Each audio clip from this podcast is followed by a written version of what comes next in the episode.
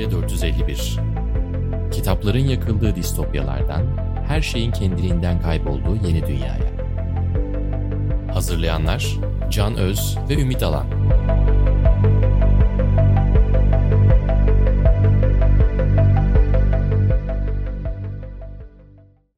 Sokrates Podcast'te Yeni Medya 451'in yeni bölümüne hoş geldiniz. Bu bölümde ben Can Öz, mikrofonun diğer ucunda Ümit Alan. Hakikat sonrasını konuşacağız. Ümit, biz hakikat sonrası için bugün hazırlanırken biz tabii hakikat sonrasının tarihine, bugününe, belki geleceğe etkilerine e, çalışıyorduk. Ve e, ilginç bir gün yaşadık. Bugün birdenbire e, döviz kurları %3 değer kazandı veya TL değer kaybetti. Ve bir anda ekonomi çok kötü bir gidiş aldı ve biz bütün bunlar olurken bir taraftan internette bazı haber sitelerinde de ekonominin nasıl büyük bir atak yaptığı gibi bir takım haberlerle karşılaştık.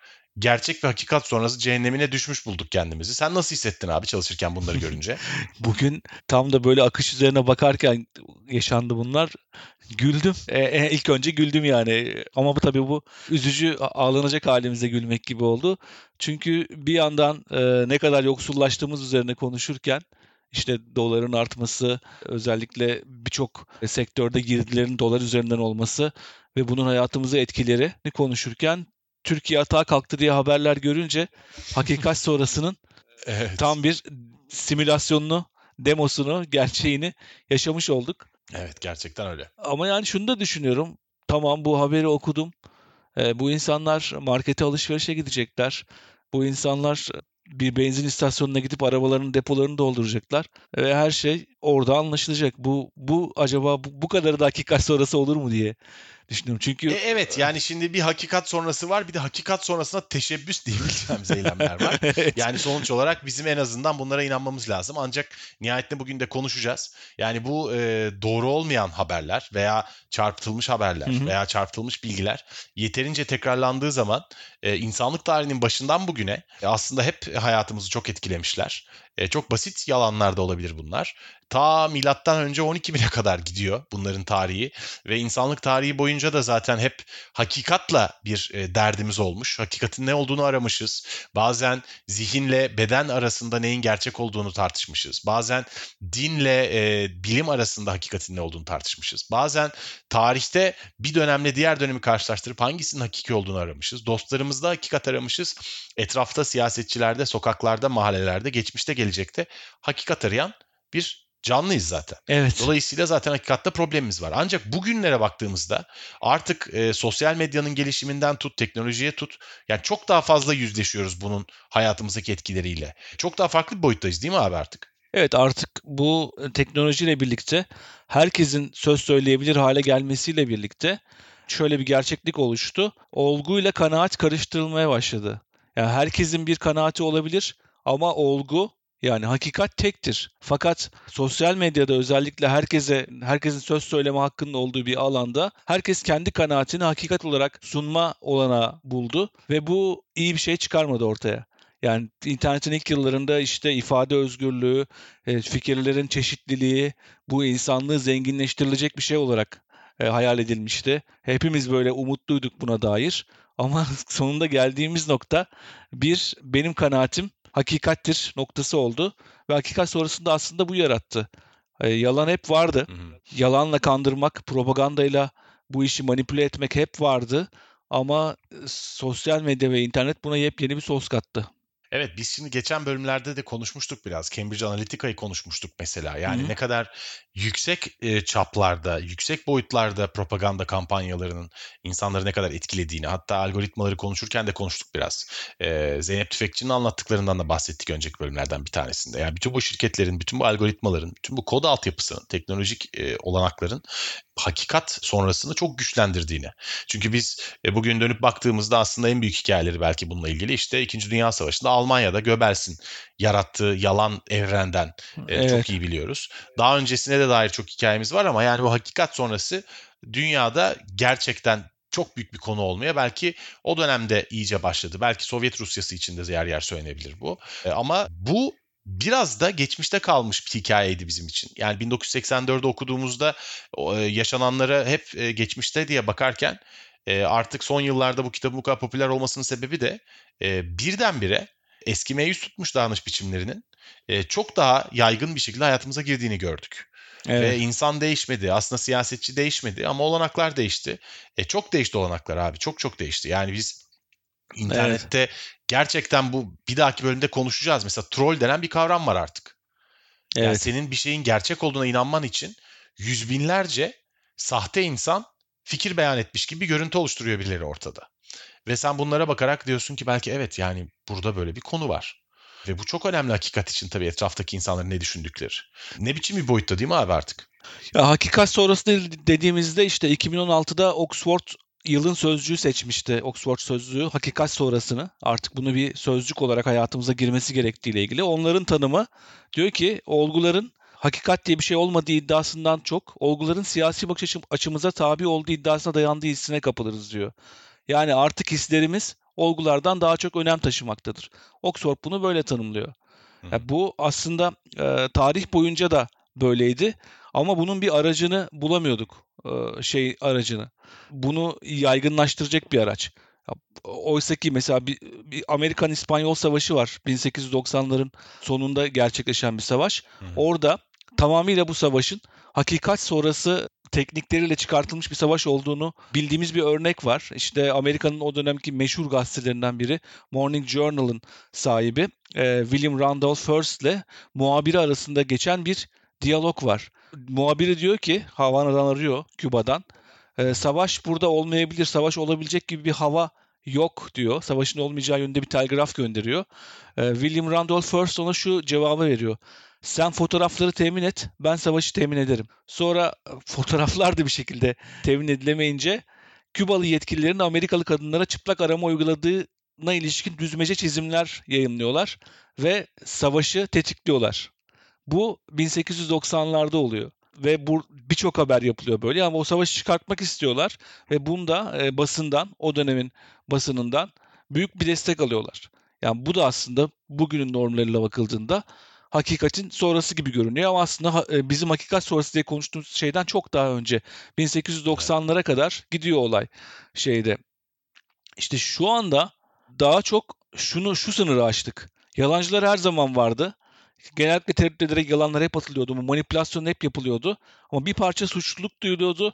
Biraz utanç çıkıyordu. Mahcubiyet oluyordu. Ve ortaya çıktığında da her şey terse dönüyordu. Ortaya çıktığında büyük bir mahcubiyetle bu kabul ediliyordu. Şu anda aslında o sınırı açtık. E, hiç kimse e, yalanından utanmıyor. Yalan söylemekten çekinmiyor. Eğer yutturabilirsem yani bu yalan eğer yeterince etkileşim alıyorsa, yeterince yayılıyorsa, halkın bir kısmını da kendi kanaatleriyle uyuşarak ikna ettiyse bu bana yeterlidir. Ben bundan utanç duymuyorum diyor. E, şu anki Abi, siyasi liderlerin bakış açısı da çoğunlukla bu. Abi Hannah Arendt bu e, şey kitabında siyasi politikada yalan söylemek e, makalesinde şöyle bir ayrım yapıyor aslında çok güzel bir ayrım bu. Yani yalan dan başka bir yerde yattığını söylüyor e, hakikat ötesinin. Çünkü yalan aslında çok basitlikle ortaya, kolaylıkla ortaya çıkarılabilecek bir şey aslında bir eylem. Yani birinin yalan söylediğini ortaya çıkarabilirsin. Çıkaramayabilirsin ama çıkarabilirsin. Yani çıkarman elinde. E, oysa ki hakikat ötesini yaratan eylemler daha çok değişken bir takım olayları alıp sadece bunların arasından işine yarayan bir takım kısımlarını seçip yeterince çoğaltarak e, yalan olmayan ama gerçekten tamamen uzak bir yeni gerçek yaratma eylemi olarak tanımlıyor. Yani dolayısıyla sen bunun aksini de kanıtlamakta çok zorlanıyorsun aslında. Yani birisi gelip sana mesela işte şey dediği zaman e, hayır biz Vietnam'a aslında asker göndermedik dediği zaman ABD'liler hayır gönderdik diye bunu kanıtlayabiliyorlar. Ama Vietnam'da neler yaşandığıyla ilgili değişik yerlerden çekilmiş aksinin kanıtlanması çok zor olan bilgilerle bir başka hakikat yaratarak bütün toplumu da uyutabiliyorlar çok uzun süre. Bunun gibi olayları biz Türkiye'de de çok yaşıyoruz. Yani bu bilmediğimiz çok fazla şey var tabii Türkiye'nin sınır ötesindeki operasyonlarla ilgili ancak burada da benzer şeylerin yaşandığını tahmin etmek çok güç değil. Dolayısıyla bütün bu özellikle sınır ötesinde haber almanın çok zor olduğu yerlerde veya ülke içinde de belki e, gerçeğini kanıtlamak çok zor olan hikayelerde hakikat ötesi yalan söylemekten ziyade hakikati gizleyerek ortaya çıkarmak. Belki de senin ulaşabileceğin bilgilere ulaşmanı engelleyerek. Hmm. Bir hakikat ötesi yaratmak. Dolayısıyla karşı koyması ve mücadele etmesi tabii çok daha zor bir hale geliyor yalana kıyasla. E bir de az önce konuştuğumuz gibi tabii ki müthiş bir organizasyon var. Yani 1890'da olandan çok çok daha büyük bir organizasyon var. Burada daha önce konuşmuştuk. Türkiye'de de yaşandı bunlar. Hatırlıyorsun evet. bu 6-7 Eylül olaylarından önce İstanbul Express gazetesinde. Evet, evet. Normalde normalde çok az dağıtılan bir gazete olmasına rağmen o gün bir anda 200 bin basılıyor ve Atatürk'ün evinin yakıldığı yalanı e, İstanbul'un dört tarafına gazeteyle yayılıyor. Hı hı. Ve bu gazete üzerinden aslında yalan bir bilgiyle haber yayılıyor. Şimdi öyle bir dönemde ki o zaman insanlar o haberin etkisiyle 6-7 Eylül olayları olduktan sonra ortaya çıkabiliyor haberin yalan olduğu. Evet. Şimdi şey zannediyorsun o yüzden. Yani internet geldiği zaman aslında bu tür yalanların ortaya çıkması kolaylaşacak zannediyorsun. Ama artık karşındaki şey yalan değil. Artık, artık karşındaki şey organize bir saptırılmış gerçek. Evet bir Dolayısıyla sürü. internet bile olsa elinde bulamayabiliyorsun yani. Pardon söyle lütfen. Yani hakikatin bir sürü formunu e, ortaya atıyor. Yani hangisi gerçek diye. Yani evvelden tek kaynaktan geliyordu ve e, şey de olsa ortaya çıkma olasılığı vardı ama şu anda pek çok kaynaktan çok karma karışık geliyor ve önemsememeye başlıyoruz artık. Hannah Arendt'ten örnek verdin. Yine onun Totalitarizmin Kaynakları kitabında yaptığı bir saptama var bu şeyle ilgili. İnsanların artık hakikati önemsememesiyle ilgili. Orada diyor ki totaliter rejimler için ideal kişi davaya kendini kalpten adamış bir nazi veya komünist değildir. Gerçekle hayal ürünü arasındaki ayrımı ve doğruyla yanlış arasındaki farkı artık önemsemeyen kişidir.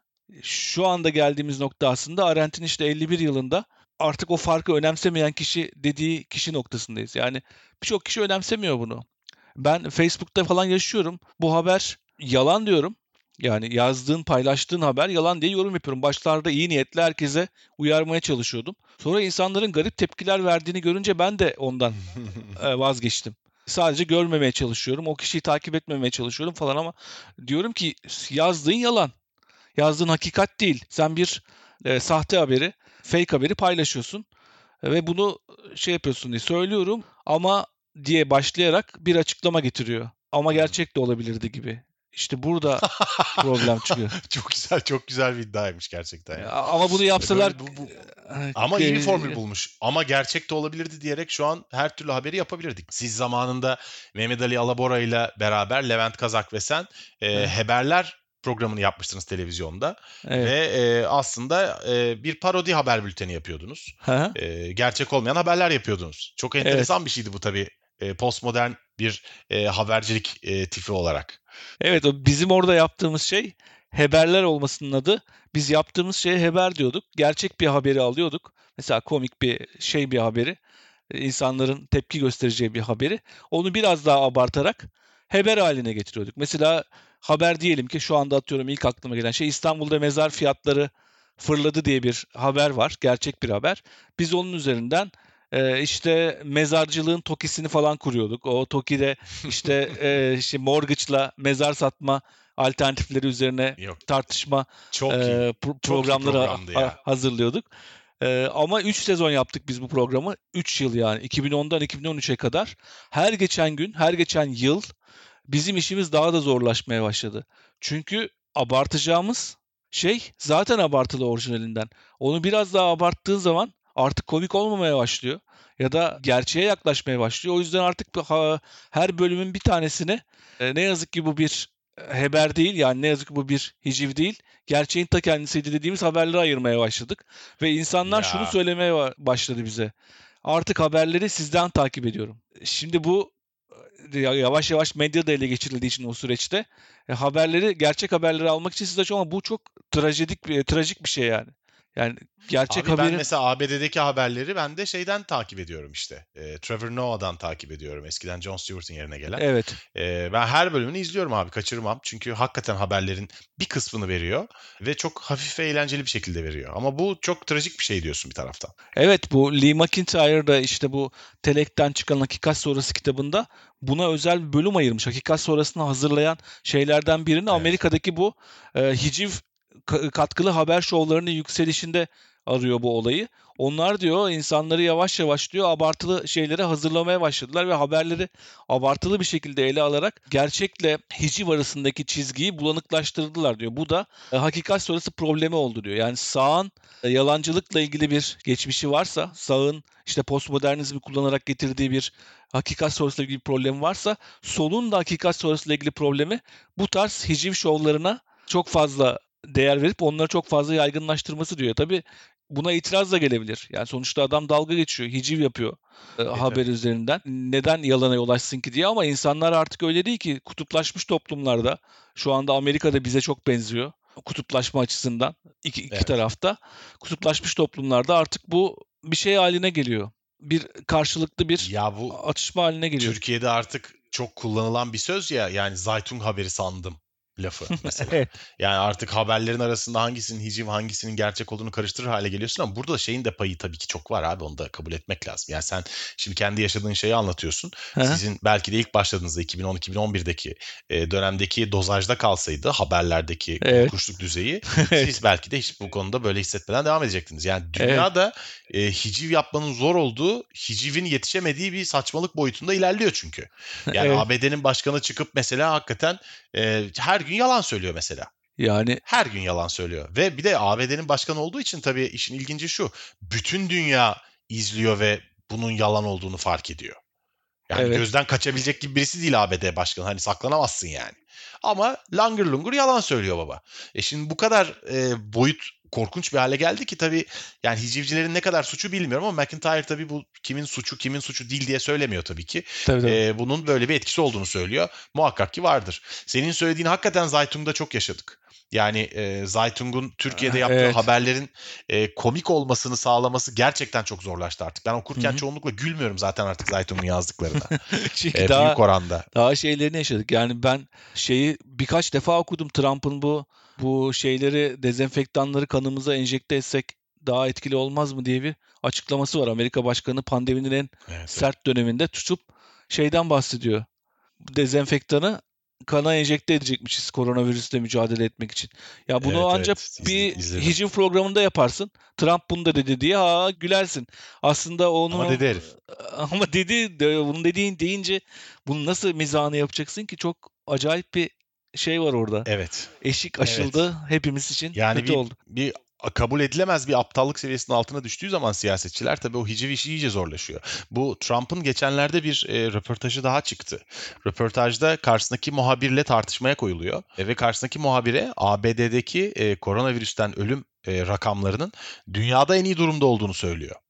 Karşısındaki de bunun doğru olmadığını, e, işte birçok ülkenin kendilerinden çok daha iyi durumda olduğunu ve işin kötüye gittiğini söylüyor ve Trump bunun üzerine diyor ki sen yanlış habercilik yapıyorsun. Bak sana gerçekleri göstereyim diye bir doküman veriyor. Ve dokümanda da hasta olduğu tespit edilen insan sayısına göre ölen insan oranı dünyada iyi bir durumda. Muhabir de diyor ki ama toplam nüfusa göre ölen insan sayısı çok kötü durumda diyor. Yani her gün bin kişi ölüyor hala ve hani mesela Güney Afrika'da 51 milyon nüfus olan yerde 300 kişi öldü toplamda ve biz onlardan nasıl daha iyi izleyebiliriz ki kendimize diye soruyor. Trump da diyor ki siz yanlış haber yapıyorsunuz. Aslı budur.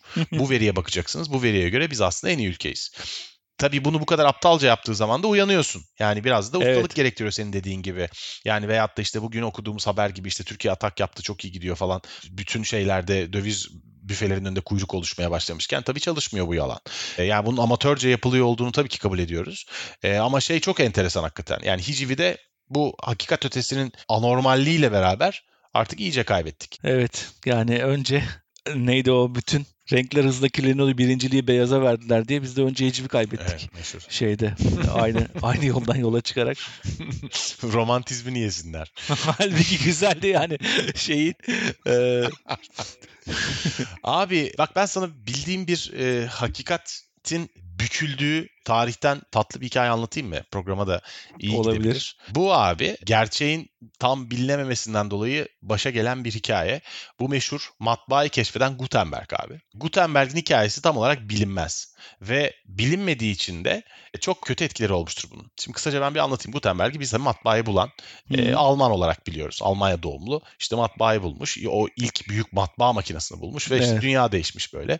Hiçbir şey değişmiyor Gutenberg matbaayı bulunca. Çünkü Gutenberg'in matbaayı bulma hikayesi aslında çeşitli yalanlar ve çeşitli kafa karıştırıcı bir dava süreci içeriyor. Hatta bu Türkiye'de yaşanan e, Fethullah Gülen'le e, FETÖ davalarına çok benzeyen bir hikaye.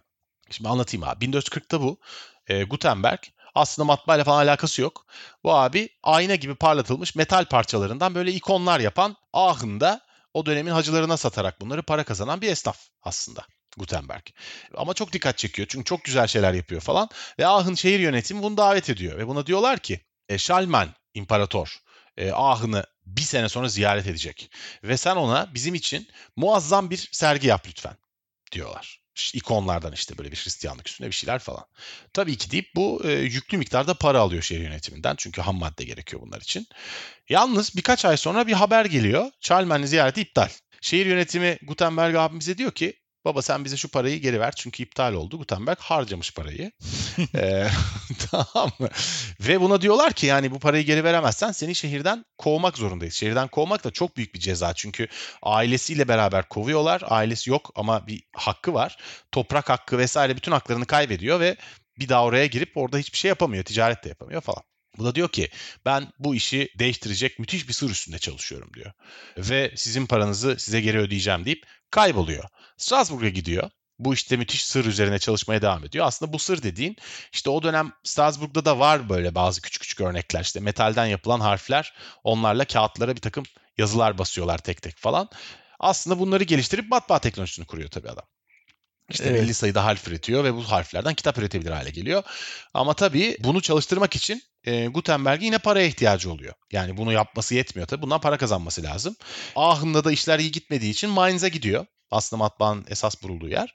Ve belediyeye gitmiyor. Belediye şehir yönetimini atlayıp tabii o dönemin en zengin e, işletmesi olan kiliseye gidiyor.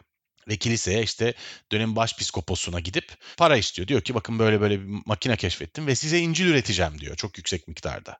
Piskopos da hay hay diyor ama uyanık bir adam psikopos. Gutenberg'e istediği paranın sadece bir kısmını veriyor. Çünkü Gutenberg'in 200 2000 şiline ihtiyacı var. Bu diyor ki baba biz sana 1000 şilin vereceğiz. Kalan parayı başkasından alacaksın. Ve şeylerden alacaksın. E, tefecilerden alacaksın diyor. Gutenberg şehre iniyor. Paranın kalanını bulmak için ilk tefeciye giriyor. Tefecinin adı Füs. Giriyor. Şeyin mektubunu da başpiskoposun mektubunu da gösteriyor. Diyor ki bak kilise arkamızda.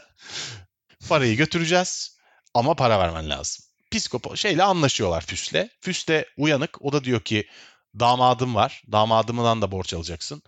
O da senle beraber gelip çalışacak falan. Neyse damat parayı alıp damatla Gutenberg gidiyorlar matbaada başlıyorlar çalışmaya abi. Çalışıyorlar. Epey bir süre geçiyor. İşte İncil üretiliyor ilk Guten, şey Gutenberg İncil'i denen o inanılmaz bir şey bu arada. Hakikaten yani binden fazla farklı tipografi var üstünde. Yüz binden fazla farklı font var. Pardon tipografi ne demek? Yüz binden fazla farklı font kullanılıyor abi. Yüz binden fazla öyle bir şey yapıyor herif ya. Adam gerçekten inanılmaz bir adam. 200 tane İncil üretiyor ve bunları yavaş yavaş işte kiliseye gönderiyor. Bu arada bunun adı çıkıyor tabii. Böyle müthiş bir şey yapıyor diye.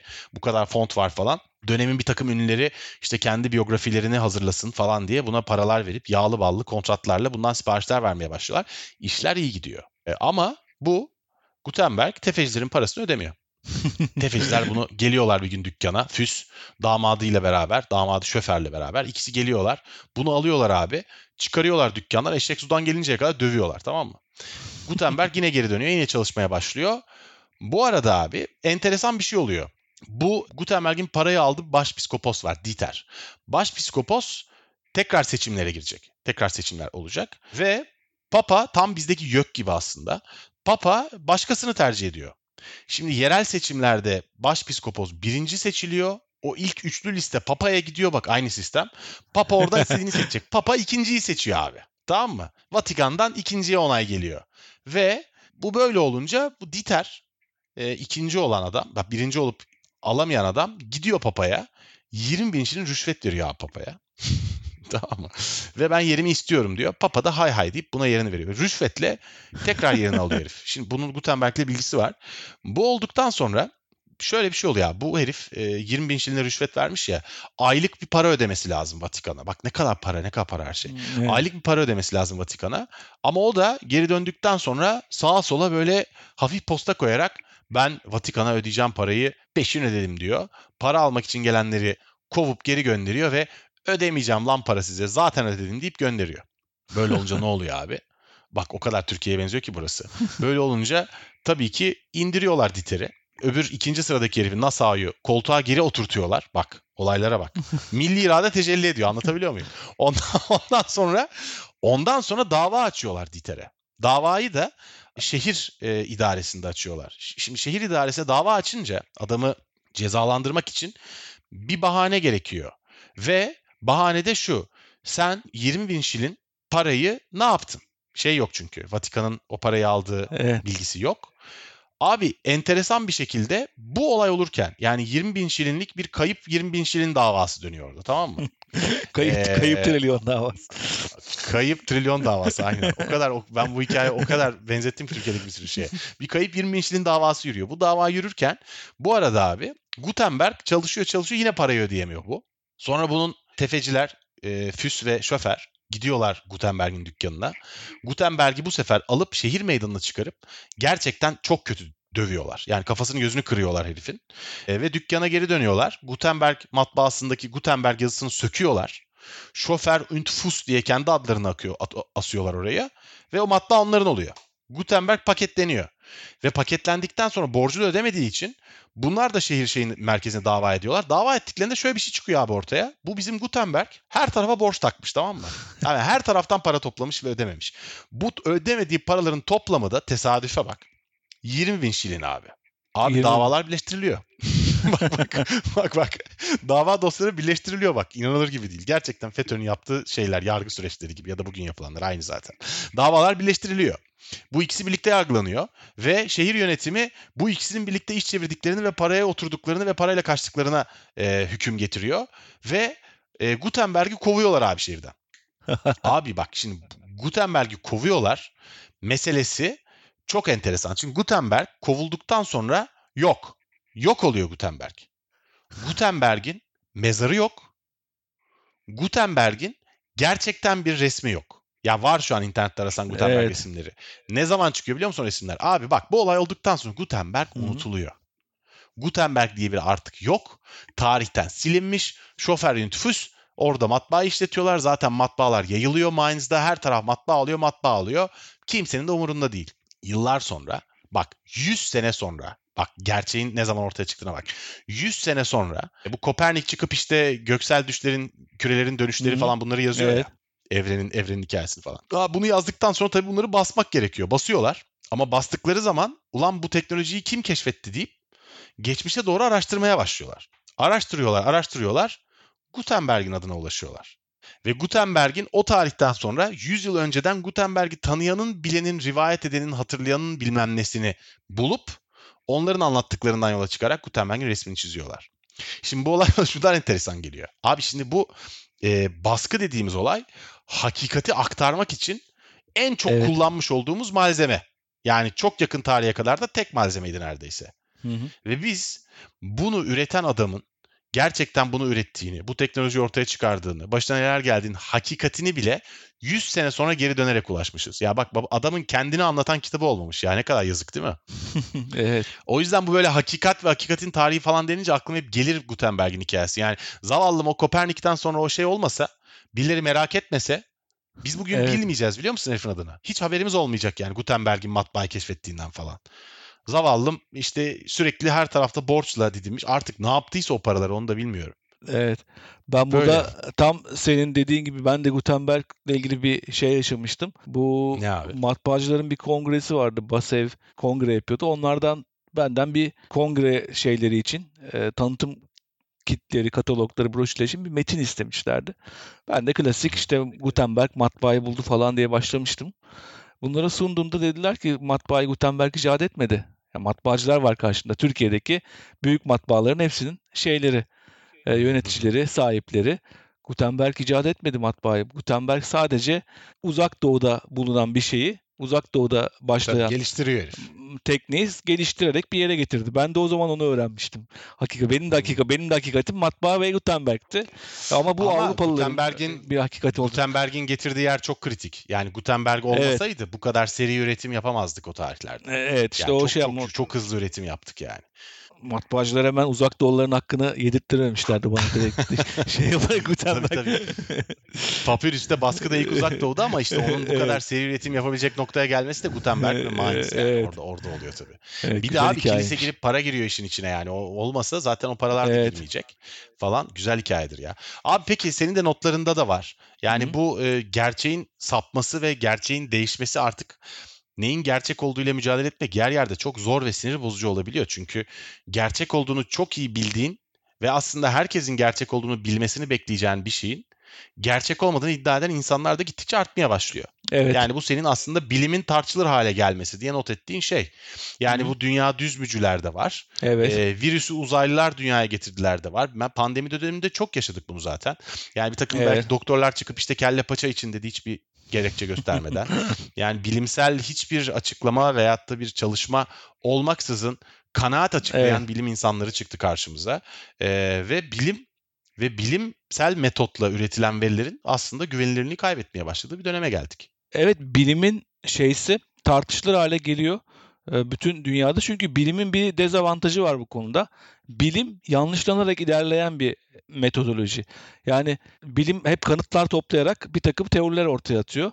Sonra o teoriler çürütülüyor belirli bir süre sonra ve onun yeni bir teori geliyor. Yeni teori biraz böyle böyle gelişiyor. Ama bu bilimin yalan söylediği anlamına gelmiyor. Bilimin teori bir teori çürüdüyse yanlışlanarak çürüyor. Ama işte bunu kötüye kullanan bir akım başlıyor dünyada. Bilimi kullanarak gerçekleri esnetme şeysi yani ürün ürünleri şüphe haline geliyor.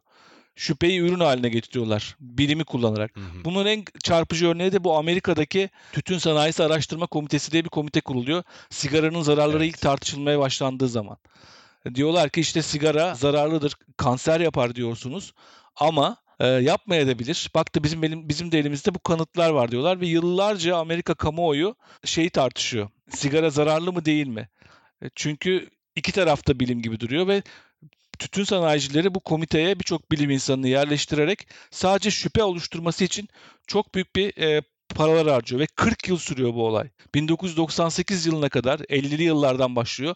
98 yılına kadar Tütün Sanayisi Araştırma Komisyonu e, çalışıyor ve sigaranın zararlı olup olmadığına dair şüphe üretiyor.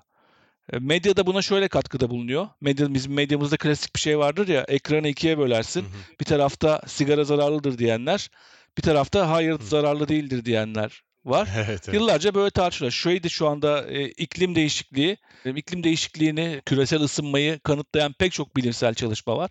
Ama birileri de çıkıyor karşısında hayır bu abartılıyor diyor. Yine ekran ikiye bölünüyor ve tartışılıyor. Gazetecilik gazetecilik de burada bilimle beraber kötüye kullanılıyor. Yani gazetecilikte e, büt- bütün her tarafını göreceksin şeyin dediği için olayın e, bütün açılarını, bütün görüşleri, bütün görüşlere eşit yer verelim telaşı bir anda bilimsel gerçekleri tartışıp e, işte bütün görüşlere eşit yer veriyoruz noktasına geliyor.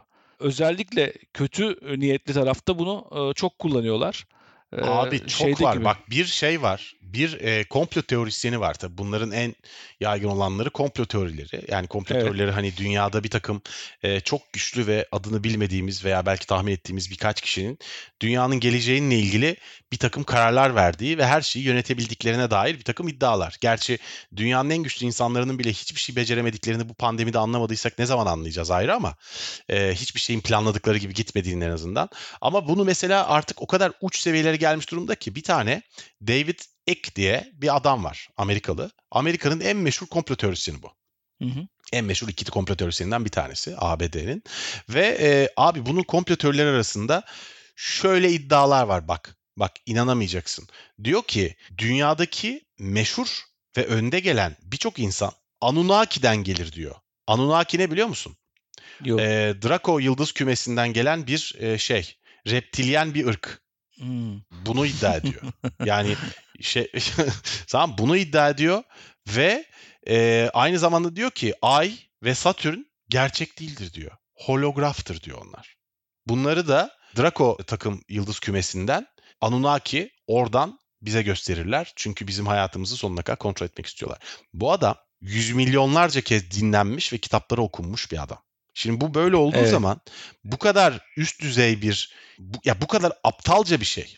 Ya bilimin çok kolaylıkla aksini e, iddia etmesi gerekebilecek bir şeyi bu kadar aptalca hiçbir temeli olmadan bir iddiayla karşısına çıktığı zaman bir insan ve yüz milyonlarca kişi bunu dinlemeye başladığı zaman e, artık zaten komplo teorileri yavaş yavaş hayatına egemen olmaya başlıyor. Yani 3-5 kişinin 3-5 tane delinin bir köşede oturup aptalca at, ortaya attığı iddialar olmaktan öteye geçiyor. Ya bu artık mücadele edilmesi çok daha zor bir halde olduğumuz gösteriyor değil mi abi? Evet yani burada işte bu söylediğin komplo teorisine inanan insanlar var. Ee, inanmaya hazır insanlar var. İşte bu da bizim insan olarak psikolojik olarak bir takım e, hakikatle ilgili sapmalarımızın, dertlerimizin olduğunu gösteriyor. İşte bunların en önemlisi bilişsel uyumsuzluk. Leon Festinger 1950'lerde yaptığı sosyal psikolojiyle ilgili yaptığı çalışmalarla ortaya çıkan bu bilişsel uyumsuzluk insanlar eğer inandıkları şey hakikatle çelişiyorsa hakikati değil inandıkları şeye e, inanmayı tercih ediyorlar. Festinger'ın çok güzel bir çalışması var o dönemde. Aynı bu hmm. senin komple teorisi gibi. Bir tarikat var. Kıyamet tarikatı diye geçiyor bu. Bunların liderleri var. Dorothy Martin diye. Dorothy Martin hmm. bir anda bir iddia ile çıkıyor. İşte 21 Aralık 1954'te bir şey olacak. Uzaylılar gelecek ve dünya son dünyanın sonu haline gelecek diye. Ama sadece bu tarikata üye olanlar kurtulacak diye bir şey iddia ortaya atıyor. Leon Festinger bunların içlerine sızıyor. Sanki o tarikatın bir şeysiymiş gibi ve incelemeye başlıyor bunları. E, bu şeyde 21 Aralık 1954 tarihi geliyor. Bunlar bir yerde beklemeye başlıyorlar. Bir dağın yamacında bir yerlerde bir dağ başında. İşte uzaylılar gelecek dünyada kıyamet kopacak falan diye. Verdiği saatte gelmiyor ee, şey uzaylılar. Festinger da tabii bir bilim insanı olduğu için diğer iddiayı ortaya atana değil de inananlara bakıyor diğerleri ne yapacaklar diye. Sonra bunlar bir süre bekliyorlar. Evde ilk önce evde başka bir tane saat diyorlar 5 dakika daha geri. O saate göre de bekliyorlar. Yani gelmiyor uzaylı. Yani şey kıyamet kopmuyor. Sonra Dorothy Martin çıkıyor. Diyor ki biz o kadar inançlı ve dualarımız o kadar güçlüydü ki uzaylılar bizim yüzümüzden planlarını iptal etmeye karar verdiler diyor. Evet, ee, bu dünyayı bunlar kurtarmış oluyorlar. Ee, Festinger Bayağı. diğer bu inananları inceliyor. Hiçbirisi bundan şüphe duymuyor şeylerinden, inançlarından. Yani koskoca bir iddia var. Kıyamet kopuyor. Şu saatte kopacak dendiğinde o iddia gerçekleşmeyince başka bir açıklama yapılıyor ve şey yapılıyor. Ve bu bunlardan yola çıkarak işte insanın psikolojisindeki, insanın psikolojik köken e, şeyindeki e, bilişsel uyumsuzluklara yöneliyor. Bunlar işte bunlarınki çok abartılı bir örnek ama çoğumuzun şeyleri var. Yani siz sizin anormal şartlar altında da e, Harun'la tartıştığınız konularda da vardı. Böyle hep özellikle futbol taraftarlarının şeylerine bakarsan fanatik taraftarların akıl yürütme biçimlerine bir olayı incelerken nasıl kendilerine inandıklarını inandırdıklarını görürsün. Çok ortada bir gerçek Doğru. olmasa bile. Hepimiz yaparız bunu. Doğru. Belirli bir eşikte hepimiz şey yaparız yani orada e, pozisyon tartışılırken var diye bir sistem geldi. Yani hakemler e, videodan izliyorlar. Hala tartışılıyor. Hala bu şey yapılan tarafları var. Gerçi yani o VAR sistemi çok iyi kullanılmadığı için tartışmalı tarafları da var ama yani hiç tartışılmayacak şeylerin de çok uzun uzun tartışıldığı kesinlikle yaşanıyor. Ee, abi bu şeyin yani bu komplo teorilerinin hakikaten e, işi, işi çıkılmaz bir noktaya gitmekle meşgul dünyada da yani bu David Icke de bunlardan bir tanesi ama Hı-hı. başka çok örnek var. Oysa ki burada şeyi e, anlatmak gerekiyor. Yani burada e, bilimsel metotla bir meseleye yaklaşmanın e, önemini vurgulamak gerekiyor. Çünkü bilimsel metot aslında bir inanış değil, bir arayıştır ve bilimsel metot kendini doğrulamaya çalışan bir fikir değildir kendi yalanlamaya çalışan bir fikirdir. Evet. Dolayısıyla siz kendi yanlışını sürekli arayan bir fikre güvenebilirsiniz. Siz kendi doğrusunu kanıtlamaktan başka bir şeyle uğraşmayan bir fikre de aslında güvenmemelisiniz. Ama bu ayrımı dünyaya anlatamıyorsunuz. Ee, ve anlatamadığınız için de zaten bu tuhaf bilgiler işte insanlar bir reptilyen ırktan geliyor ve işte bu reptilyen ırk dünyada e, işte Illuminati'de bunlar oluşturuyor ve bir takım insanlarla zamanda çiftleşip e, shapeshifter yani vücut değiştiren insanlara dönüşmüşler. Bunları evet. gören insanlar da var ve bu insanlar dünyada yarattıkları e, korku ortamıyla aslında o korku ortamının yarattığı dalgalardan beslenen bir ırk olduğu için kendilerine sürekli bizi korkutup korkumuzu gönderiyorlar diyen bir adama yüz milyonlarca insan inanıyor. evet. Sen burada tamamen çaresiz kalıyorsun. O yüzden zaten yani e, hakikat ötesiyle mücadele etmek için çok parlak bir yerde değiliz kesinlikle. Ama senin notlarında var yine. Burada bir de dil üzerindeki savaş. Yani bu e, başına yeni gelen şeylerdeki yozlaşma diye demişsin. E, yeni bir dil yaratma konusu var bir de. Bu nasıl etkiliyor abi bizi? Bu da e, her totaliter yönetim kendi dilini oluşturuyor. Yani dil üzerinde önce kendi dillerini işte yeni Türkiye deniliyor. İşte ne bileyim bazı konuların başına ekler getirtiliyor. İşte ne bileyim Almanlar bizi kıskanıyor diye bir bir anda böyle bir şey çıkıyor. Hakikaten kıskanıyorlar. bir takım kavramlar çıkıyor. yani dilin üzerindeki savaş çok ilginç. Ee, bu zaten James Carroll'ın bir lafı var. Su balık için neyse dil de insanlar için odur. Dil içinde yüzeriz, dil içinde düşünüyoruz, dil içinde yaşıyoruz. Ve dilin e, siyasi kaos da dilin yozlaşmasıyla başlıyor. Ve o yüzden de birçok yönetim ilk önce dili yozlaştırıyor. Orwell'ın 84 romanındaki gerçek bakanlığını düşün mesela. Orada yeni bir Yeni kurgusal dil. diye bir dil. Evet, Yeni konuşadı evet. evet. Öyle bir dil oluşturuyorlar. Nazilerin kendi dilleri vardı. Kavgam, yeni bir dil yaratma. Hitler'in Kavgam kitabı küçük bir grubun dilinin e, özeti gibiydi. Bir anda şey haline geldi. Özellikle her şeyin en iyisi, en fazlası, en büyüğü, en görkemlisi. Nazilerin hem rakamlara ve bu sayılara karşı bir zaafları vardı ve bunu şey yapıyorlardı. Mesela Trump'ın hep şeyleri var. Yalancı Ted diyor, sahtekar Hillary diyor, deli Bernie diyor. Hep böyle kullanıyor şeyleri. Yani ama böyle bir- sonuçta evet. herkes her şeyi zaten sadece dille söyleyebiliyor ve hani Evet. siyaset ve retorik zaten e, yalnızca dille tek aracın dil olduğu için dille yapılabiliyor. Yani bu çok normal değil mi abi zaten? Yani Evet. bütün dünyadaki insanlar bile zaten hani herkesin kendi üslubu, kendi dili vardır ve Evet, söylem şey haline çok daha geliyor. normal değil sanki. Umberto Hakikat ötesini destekleyen bir dil haline mi geliyor bazen? Evet evet. Hakikat öte- ötesini kendi hakikatini yaratıyor. Dille, dille oynayarak, dili yozlaştırarak şey yapıyor. Mesela Umberto Eco Mussolini için şey diyor. Onun hiçbir felsefesi yoktu. Sadece söylemleri vardı. Bu da işte belirsiz bir totaliterlik, farklı ve siyasi fikirler oluşan bir kolaj ve bir çelişkiler birlikteliğiydi. Hepsini e, ur faşizm dediği işte Mussolini'nin, Umberto, Umberto Eco'nun Mussolini'nin faşizmine bu şeyi veriyor. Şu anda da Trump'ın yaptığı, Trump'ın bu dil üzerindeki mücadelesi aynen Mussolini'nin yaptığı şeye çok benziyor. Çünkü hiçbir felsefesi yok Trump'ın da baktığın zaman. Sadece bir takım lafları var, söylemleri var. O söylemleri ertesi gün farklı bir şekilde söylüyor. Kendisiyle çelişiyor, hiçbir şekilde umursamıyor. Ve kendisinin taraftarları da bunu önemsemiyor bu çelişkileri. Böyle bir e, yere gidiyor bu. Çünkü o dilin görkemine, o dilin şeyine öyle bir kapı şehvetine öyle bir kapılıyor ki hepsi birden o, o şeyde. Ama bu bir şey daha var. Ee, bu nereye kadar gider? Şimdi tabii bu hep söylüyoruz insanlar ne söylese inanıyor. Ne söylese kabulleniyor taraftarları. İşte bu taraftarlık, siyasi tarafkirlik böyle bir şey diye.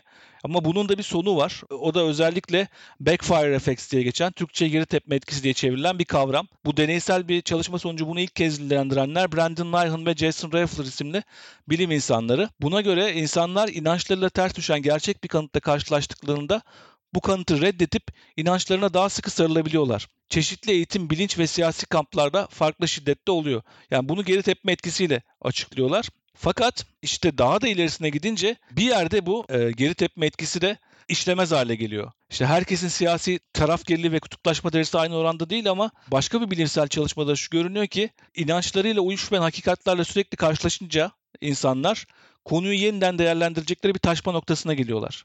Ve anla artık o o, o, o noktadan sonra bir daha yalanlar hiçbir şekilde işlemediği gibi karşısındakini de hiçbir şekilde ciddiye e, ve ciddiye almamaya, kabul etmemeye başlıyorlar. Yani biz bu geri tepme etkisini mesela şeyde yaşadık bence en son. En son yaşadığımız yer İstanbul tekrarlanan İstanbul seçimiydi. Hmm, doğru söylüyorsun. Yani o şeye kadar Çünkü çaldılar falan laflarından bahsediyorsun. mi? çaldılar dendi, işte seçimin hileli olduğu söylendi, bu kadar fark olmadığı söylendi ama sonra bir anda ikinci bir seçim yapıldı ve 800 bin fark ortaya çıktı. Ve burada artık şey Doğru. etkilemedi. Geri tepme Çok etkisi çalışmadı ve e, başka türlü bir geri tepme oldu. Dolayısıyla sonsuza kadar gitmeyeceği için de bizim sürekli hakikatleri tekrarlamaktan yılmamamız lazım söylemimizde. Ya bazen sıkılıyoruz.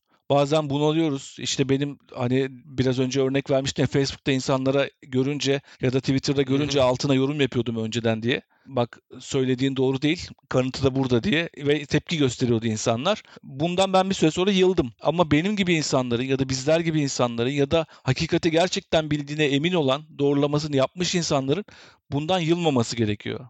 Ee, Yani sen diyorsun ki onunla- yalanlar değil doğrular da yeterince tekrar edilirse ikna edici Evet. olur diyorsun. Evet. Bir de şu var. Şöyle şeyler oluyor. İnsanlar öyle garip ki yalanlıyorsun söylediği, yazdığı bir tweet'e Ama yazdığı tweet binlerce etkileşim almış. On binlerce retweet almış. Kabul ediyor yalan olduğunu. Ya evet öyleymiş ya e, falan diye cevap Ama veriyor. silmiyor değil mi? Ama üsttekini silmiyor. Çünkü oradan şey gelmeye devam ediyor ona. Takipçi gelmeye Tabii. devam ediyor. Oradan etkileşim E- gelmeye devam ediyor. Etkileşim rantı diye bir şey var tabii. Bu bir de böyle bir Hocam. şey var. Sosyal Öyle. medyanın etkisi var. İşte buna karşı bir yandan da e, insanın bununla ilişkisini de düşünmemiz lazım. İşte neden yalanına bu kadar sahip çıkıyor kimisi ya da yalanına bu şeysinde. Burada benim Darwin'in yaptığı bir çalışma çok dikkatimi çekti. Hı. Darwin doğada dürüstlük doğanın hiç umurunda değildir diye bir iddiası var. Yani şeyi var. Bir bilimsel ge- gerçekliklere dayandırdığı bir çalışması var. Diyor ki e, doğal dünya hilekarlar, düzenbazlar ve sahtekarlarla doludur diyor. Yani hayvanlar da birbirini kandırmaya çalışır. İlk insanlar da birbirlerini kandırıp şey yapmaya çalışır. Yani doğamızda bizim insan olarak doğamızda aslında dürüstlük yok. Yani bilişsel önyargılarımız da bunu destekliyor. Ama yavaş yavaş modern dünyaya doğru geldikçe hakikat insanların arasında toplumsallaşmada bir bağ haline geliyor ve insanları daha toplumsallaştırıyor şeyde. Hakikat ondan, o, o noktadan sonra ortaya çıkıyor. Ama şeye baktığımızda ilk insandan bu tarafa insanlara baktığımızda hiç de sonradan bozulmuş gibi değiller. Yani baştan zaten dürüstlükle pek bir ilgileri yok. Sonra yavaş yavaş insan zamanın içinde, yıllar içinde yavaş yavaş toplumsallaştıkça, daha fazla birbirleriyle yakın ilişkiye girdikçe dürüstlük ortaya çıkıyor. Teknoloji işte burada benim de en çok kafamı kurcalayan şeyler teknoloji bizi fabrika ayarlarımıza geri döndürüyor. e, Evet abi, insan bu olarak. şeyi araştırırken, komplo teorilerini karıştırırken ben de e, Evet. Perspectives on Psychology Science dergisinde 2018'de yazılmış makaleye rastlamıştım. Ve bu makale aslında e, ta- tarım devriminden de 12 bin yıl önce bütün insanların aslında çok küçük küçük e, avcı toplayıcı gruplar halinde yaşadıkları e, dönemlerde dönemlerde bile doğru ve dürüstlük diye bir kavramın olmadığını Hı hı. e, komplo teorisi diye bir şeyin de o zaman olmadığını çünkü zaten aslında her şeyin bir komplo teorisinden ibaret olduğunu ve her şeyin yalandan e, ibaret olduğunu aslında yalandan ibaret olduğunu değil ama yalan veya gerçek diye bir ayrımın pek olmadığını Hı hı. o tarihlerde insanoğlunda anlatıyor. E, insan ırkında olduğunu anlatıyor ve çok ilgimi çekmişti benim de o. Yani aynı şeyi anlatıyor aslında. Evet yani biz gazeteciliği de hep böyle şey olarak görürüz. İşte gazetecilik başlangıçta çok ilkeli, çok ahlaklı, müthiş bir şeydi. Yıllar içerisinde için içine para girdi ve gazetecilik yozlaşmaya başladı. Bugün gördüğümüz tarafkir, yandaş gazetecilik diye bir gazetecilik çıktı diye. Gazeteciliğin tarihine doğru gittiğimizde nesnelliğin başta hiçbir gazetecinin umurunda olmadığı gibi bir şeyle karşılaşıyoruz. Yani gazeteciliğin başlangıcında nesnellik diye bir dert yok. Herkes kendi propagandasını yapmak için bir şeyler çıkartıyor. Kendine göre yorumluyor. Bültenler. E, ve evet e, birileri finanse ediyor o şeyi. Ama ne zaman gazeteciliğe nesnellik giriyor? E, Associated Press bir anda çok büyüyor. Bu haber ajansı Amerika'nın da ilk haber ajansıdır. E, çok büyüyor, çok fazla yaygınlaşıyor. Dünyanın her tarafından e, müşterilerine haber servis etmeye başlıyor.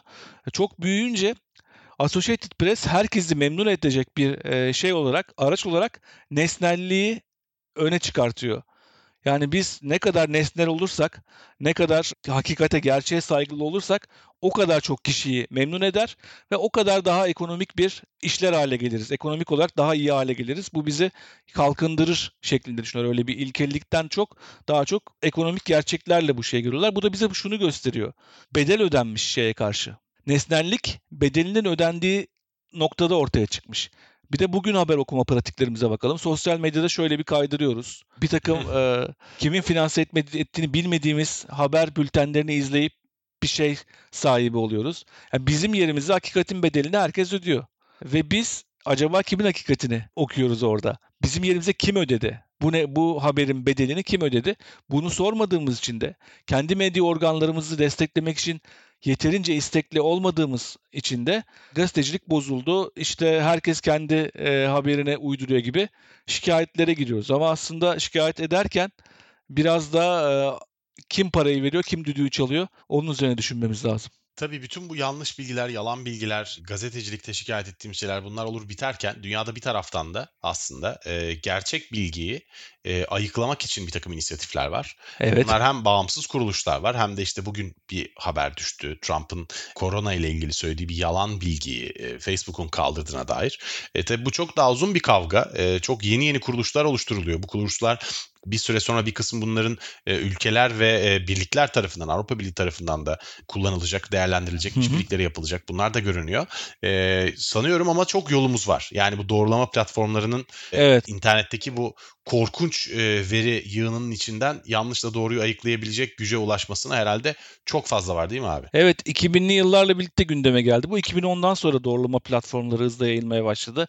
İşte dünyada factcheck.org var, PolitiFact var, Snopes var, Türkiye'de Teyit.org var, doğrulukpayı.com var, malumat furuş var. Bunlar ben kesinlikle çok faydalı olduklarını düşünüyorum bir defa. Ama hep şu bana geliyor, e, şu beni düşündürüyor. Benim bir doğrulama platformu kullanmam için kendimden şüphe edecek bilinç düzeyine erişmiş olmam gerekiyor zaten. Bir haberi doğrulama platformundan teyit etmek için e, hakikaten bunun yalan olabileceği üzerine düşünmem gerekiyor. Oysa ki hı hı. insanı en büyük yanıltan şeylerden biri Dunning-Kruger etkisi vardır ya. Yani aptal evet. insan bir habere inanacak derecede şey olan bir insan zaten onun farkında değildir onun yalan olabileceğinin. Yani Dunning-Kruger etkisi de aptal olduğunun farkında olmayacak kadar aptal olmak diye açıklanır.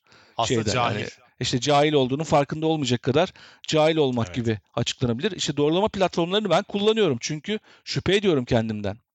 Bu yüzden evet. sosyal medya platformlarının bağımsız doğrulama şirketleriyle hareket edip ki Facebook şu anda o konuda epey çalışma yürütüyor. Mesela Facebook Türkiye'de Teyit.org'la çalışıyor şey konusunda. Çok yaygın haberleri doğrulama konusunda ama bunların daha etkin olması lazım. Twitter'ın bunda daha fazla sorumluluk alıyor olması lazım. Yani sosyal medya platformunun aynı nasıl biz bağımsız algoritmistlerden bahsetmiştik şeyde algoritmalarla ilgili bölümümüzde. Sosyal medya platformlarının da bağımsız doğrulama şirketleriyle işbirliği yaparak kendi evrenlerinde dönen yalan haberi doğrulamak için çok daha fazla çaba sarf etmeleri gerekiyor. Yani moderasyona artık daha fazla önem ver. Yani burası herkesin istediğini yazabileceği bir yerdir anlayışı. Burada herkes özgürdür anlayışını özellikle e, yalan haberlerin yayılmasında başka bir yere çevirmek zorundalar. Bunun için sorumluluk almaları lazım.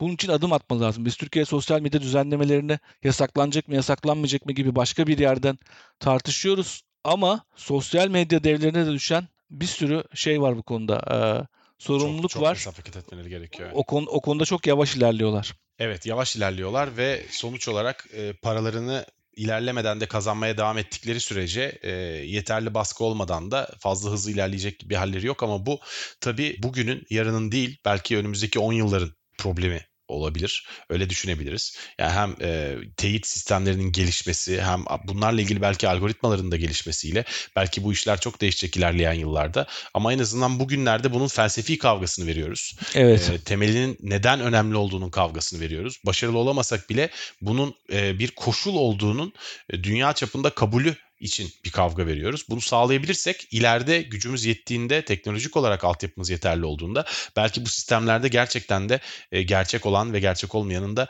ayrıştırılmasını sağlayabiliriz. Sağlamamız ne kadar mümkün?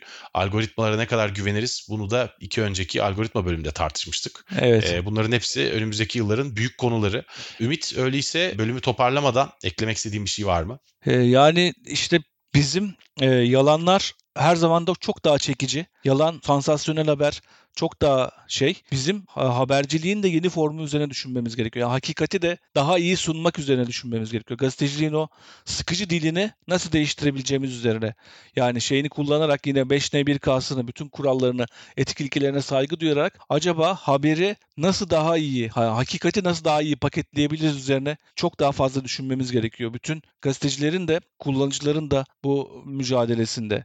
Ee, işte buna da haber sonrası gazetecilik deniyor. İşte bu haberi nasıl daha iyi paketleyebiliriz üzerine yapılan tartışmaya. Ki yapay zekayla da ancak böyle rekabet edebiliyoruz. Çünkü yapay zeka artık normal haberleri yazabiliyor. Klasik haberleri. Ee, ama gazeteciliği daha ilgi çekici hale getirirken de tabii yine başka bir tartışmaya biraz önce hicivde yaptığımız tartışma gibi başka bir tuzağa düşmemek lazım.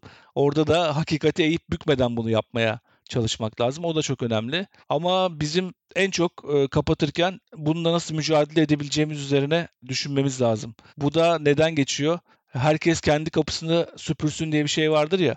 Yani belki bu bölümü dinleyenler de belki bizler de kendimize çok güveniyoruz. Hakikat sonrasıyla mücadelede.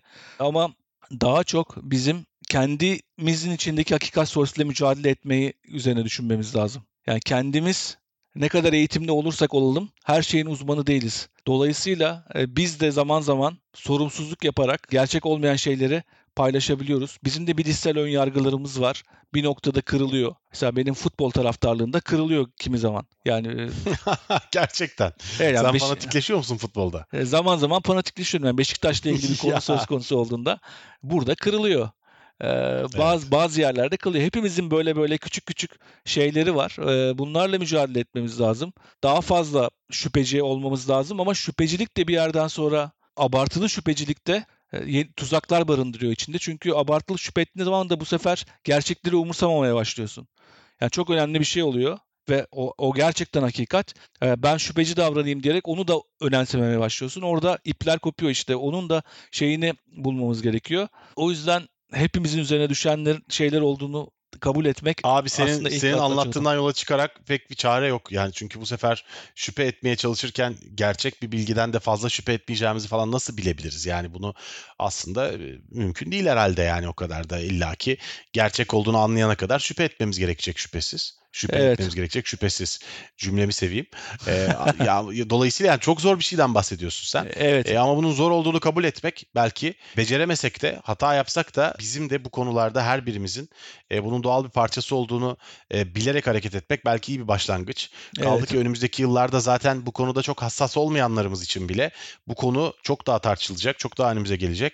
İstemesek de bu konu üzerine düşünürken bulacağız kendimizi diye Evet. tahmin ediyorum ben. Evet. e, zaten Lee, Lee McIntyre da şöyle bitiriyor kitabını. Biz müsaade etmediğimiz sürece ne hakikat sonrasında ne hakikat öncesinde bulunmak zorundayız. Hakikat sonrası gerçekliğin kendisiyle alakalı bir şey değil. İnsanların gerçekliğe nasıl tepki verdikleriyle alakalı. Bilişsel önyargılarımızın farkına vardıkça onları tersine çevirmek için elimiz güçlenecek. İlk iş olarak kendi önyargılarımızın farkına varacağız yani. Ve daha iyi işleyen bir haber medyası istiyorsak da okuduğumuz haber platformlarını desteklememiz gerekiyor. Bunlar atılacak adımlar. İşte devlete düşen ya da otoritelere düşen bir adım da medya okuryazarlığı üzerine e, daha eğitimli toplumlar yetiştirmek olabilir ki biz bir bölümde sadece onu tartışacağız. Son o yüzden oraya, oraya, oraya çok girmiyorum. E, Bunlar önemli. Evet o malzemeyi de harcamamış olduk. Gerçi biz Evet. medya okuryazarlığının bir içi, bahsedeceğimiz şeylerin bir kısmını diğer bölümlerde de bahsettik ama aslında bunların hepsini kapsayan Evet. bir bölüm olacak. Son bölümde bunu konuşacağız. Öyleyse ben sana kitap tavsiyeleri için sözü bırakayım ve kapanışı yapayım. Tamam. Kaynak önerilerinde Hakikat Sonrası Lee McIntyre Telect yayından Telect yayınlarından çıkmış ve 2019 yılında çıkmış bir kitap. Hakikatin Ölümü Michiko Kakutani, Trump Çağında Yalancılık Sanatı diye bir alt başlığı var. O da Doğan kitaptan çıkmış yine 2019'da. Sonra Hakikat Sonrası Çağ diye bir kitap var. Ee, günümüz dünyasında yalancılık ve aldatma gibi bir alt ismi var. Ralph Keyes yazmış onu da. Deli Dolu yayınlarından çıkmış 2017 yılında. Ee, bu üç kitap e, bu konuyla ilgili pek çok sorunun cevabı olacaktır ki biz de onlardan da yararlandık. Başka bağımsız kaynaklardan da yararlandık. Bunları tavsiye edebiliriz. E, bütün şimdiye kadar tavsiye ettiğimiz kitapları da e, okumuş olup bize bunların hepsini bir arada bir fotoğraf olarak gönderen sıkı dinleyicimiz sevgili Emre'ye de buradan selam söyleyelim. evet. E, Evet çok güzel fotoğraf. Çok çok çok güzel fotoğraftı gerçekten. Öyleyse sevgili dinleyiciler, e, Yeni Medya 451'in e, Hakikat Sonrası bölümünün sonuna geldik. Bir dahaki bölümde sevgili Ümit Alan'la birlikte e, trolleri ve trollüyü konuşacağız. Yalnız burada bir, bir hafta ara veriyoruz. Çünkü hem taşınma hem de benim programımda bir farklılık var. Ümit de ben de offsite'a düştük önümüzdeki hafta. O nedenle bir hafta ara vereceğiz. İki hafta sonra troller ve trollük bölümünde görüşmek üzere. Şimdilik hoşçakalın. Hoşçakalın.